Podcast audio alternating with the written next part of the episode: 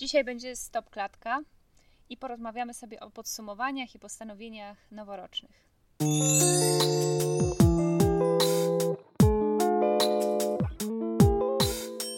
Cześć, w drugim odcinku podcastu ze mną jest Asia Dostal-Kielczyk i Aneta Drexler z Biura Karier Politechniki Warszawskiej.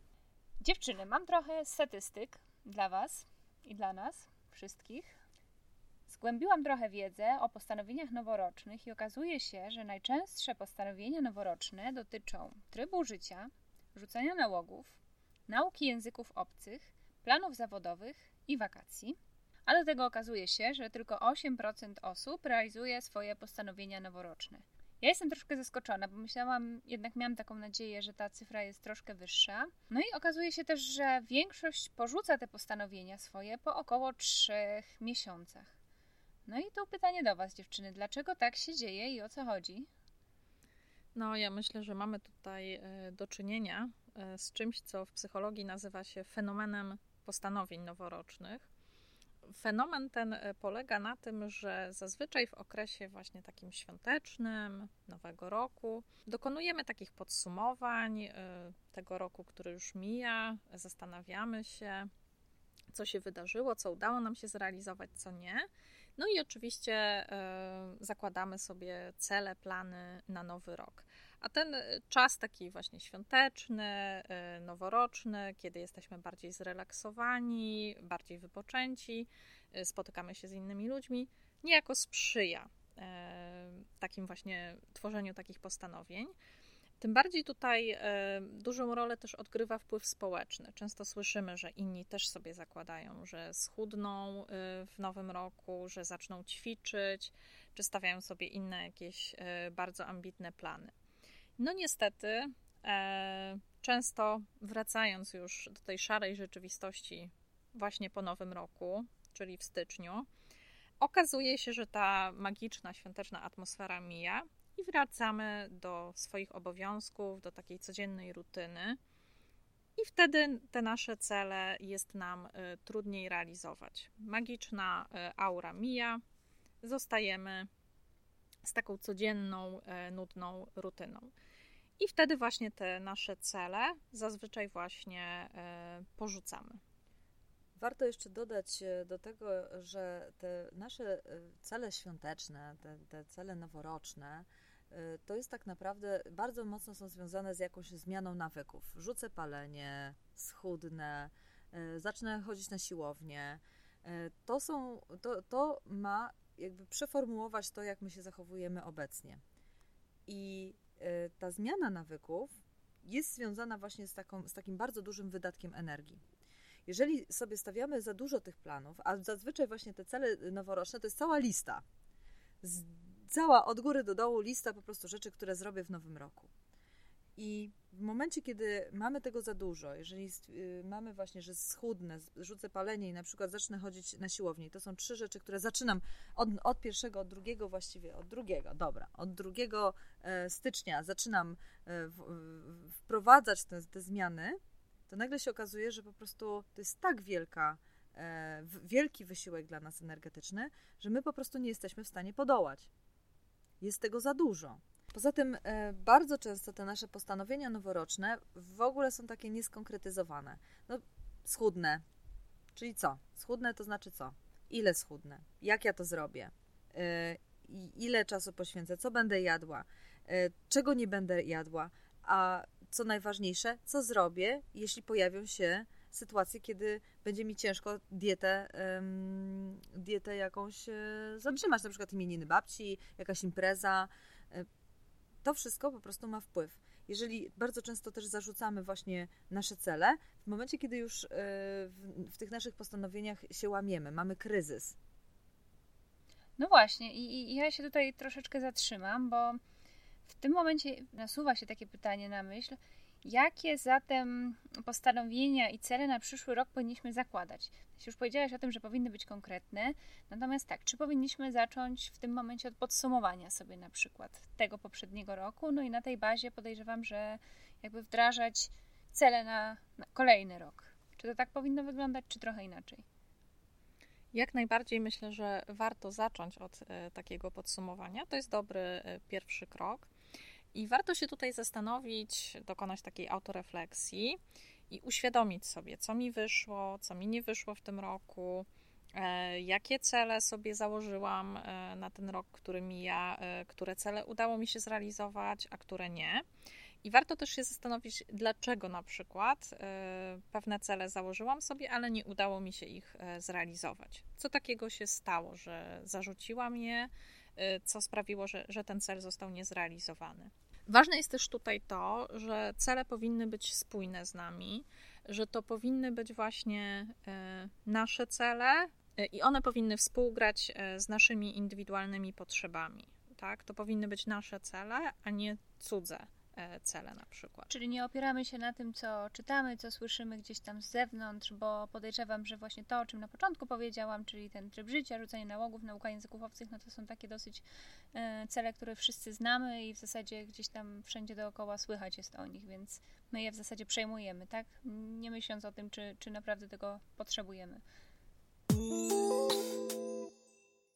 Ważne jest także przygotowanie się do tego, jak ja to zrobię, jak ja osiągnę ten cel, bo samo postawienie, że schudnę, samo postawienie, że sobie celu, że, e, że będę chodzić na siłownię, to jeszcze jest nic, bo ja nie wiem, jak to zrobię, tak? Ja nie mam, y, muszę sobie przemyśleć, ile razy będę chodzić na tą siłownię, jakie ćwiczenia będę robić, czy, czy zatrudnię trenera personalnego, czy będę czytać jakieś fora, jakie to są fora i tak dalej, i tak dalej. To, to jest po prostu cała masa rzeczy przygotowawczych do tego, do, tej, do wprowadzenia tej zmiany. Co zrobię, i teraz bardzo ważne pytanie, co zrobię, jeśli pojawią się jakieś bariery, jakieś trudności, że na przykład um, pojawi się jakiś projekt i nagle ja zmniejszy mi się ilość czasu i czy, co ja wtedy zrobię? Czy będę dalej chodzić, jak, jak zrobię, żeby chodzić dalej na siłownię? Co zrobię wtedy? To są takie pytania, warto się przygotować, albo na przykład dieta. E, co zrobię, jeżeli e, będą za chwilę imieniny jakieś, jakaś impreza, jakie będę miała wtedy zachowania, tak? Co zrobię na imprezie, żeby nie ulec pokusie. Czyli trzeba troszeczkę jednak przewidzieć. Tak jest. No dobrze, i tak y, jakby będąc w tym temacie, też się zastanawiam, no bo tak, załóżmy, że już jakby cel sobie ustaliłam, ustaliłem, no i powiedzmy, że już ten plan działania i te wszystkie zagrożenia też już są ustalone, napisane na kartce i wszystko wiem, co, co i jak będzie wyglądać. E, natomiast no, wyobrażam sobie, że jest potrzebny też ten nawyk i ta konsekwencja. I jak w tym wytrwać? No tutaj przede wszystkim e, polecam bardzo ciekawą książkę, e, która mówi o budowaniu nawyków. Jest to Siła nawyku. I tam mamy opisane nawyki, jak e, one działają, jak budować nasze nawyki. E, to, co najważniejsze, to mm, na pewno nawyki są silnie zautomatyzowane i e, ich zmiana wymaga bardzo dużego wysiłku od nas. Więc wiąże się z wykonaniem jakiejś takiej ciężkiej, tak naprawdę, pracy. I budowanie nawyków jest bardzo takim długotrwałym procesem to, co też ważne, ciężko jest się nam pozbyć e, nawyków. Tak naprawdę to, co możemy zrobić, to zastąpić dany nawyk jakimś innym e, nawykiem, tak? Czyli zmiana dotychczasowego nawyku na inny, bardziej korzystny nawyk na przykład. Tak, dlatego że mm, badania pokazują, że budowanie nawyków odbywa się właśnie na poziomie biologicznym. E, to oznacza, że każdy nasz nawyk to jest e, połączenie między neuronami naszego mózgu. Czyli to jest taki, taka ścieżka, tak, że pojawia się na przykład zawsze palę papierosa przy kawie.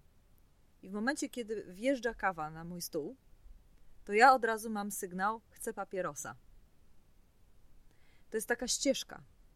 I w momencie, jeżeli chcemy zmienić ten nawyk, to powinniśmy sobie znaleźć coś innego zamiast tego papierosa, na przykład. Czyli zamiast chodzić wiecznie tą samą ścieżką, czyli kawa, papieros, to na przykład znaleźć sobie coś innego, na przykład kawa, marchewka. Przepraszam, to jest takie głupie, to ale, mi teraz przyszło do głowy. Ale kawa, czasopismo już o, czas... będzie, będzie okej. Okay. Świetnie. Świetnie. Nie chciałam powiedzieć ciasteczko, bo jeżeli wejdzie tam dieta, to ciastko też się nie, nie będzie Tak, to zgadzać. niekoniecznie. Ciastko może nie jest najlepszym rozwiązaniem, ale czasopismo jest ekstra. Więc y, wjeżdża kawa i ja świadomie wybieram wtedy czasopismo. I tak, jeżeli zacznę powtarzać to, to tak jak ze ścieżką. Zaczynam ją wydeptywać i ona się staje coraz bardziej wyraźna. A ta druga, którą nie chodzę, zarasta. Rozumiem, czyli, czyli poprzez jakby takie zastępowanie tego powiedzmy niezdrowego, czy tego nawyku, którego chce się pozbyć, zastępowanie innym nawykiem i tak mamy w zasadzie takie dwa w jednym troszkę. Tworzy mhm. nam się nowy nawyk i... Ten bardziej korzystny wtedy. Tak, okej, okay, okej, okay. ma to jakiś sens. I tak wróciłabym jeszcze na chwilkę do, do tych przytoczonych przeze mnie wcześniej statystyk bo mam wrażenie, że te cele, o których mówimy, są zawsze takie, już wcześniej wspominałyśmy o tym, natomiast one są zawsze takie podobne i oczywiste. I w zasadzie każdy tam, no nie wiem, ja przynajmniej trzykrotnie sobie zakładałam, że nauczę się jakiegoś nowego języka obcego e, jako postanowienie noworoczne. Tak samo, jeżeli chodzi o wakacje, o tryb życia. No i tak zastanawiam się, może by tak pójść w jakąś inną stronę. Jak zrobić taką wnikliwą analizę, czego tak naprawdę potrzebuję i oczekuję. To jest tak, że e, właśnie to jest przede wszystkim powinno właśnie opierać się na tej wnikliwej analizie. Jeżeli to jest bardzo spójne ze mną, jeżeli e, ja wiem, że to będzie dla mnie korzystne, że ja tego chcę, że tego potrzebuję, e, to wtedy, to wtedy będzie mi łatwiej.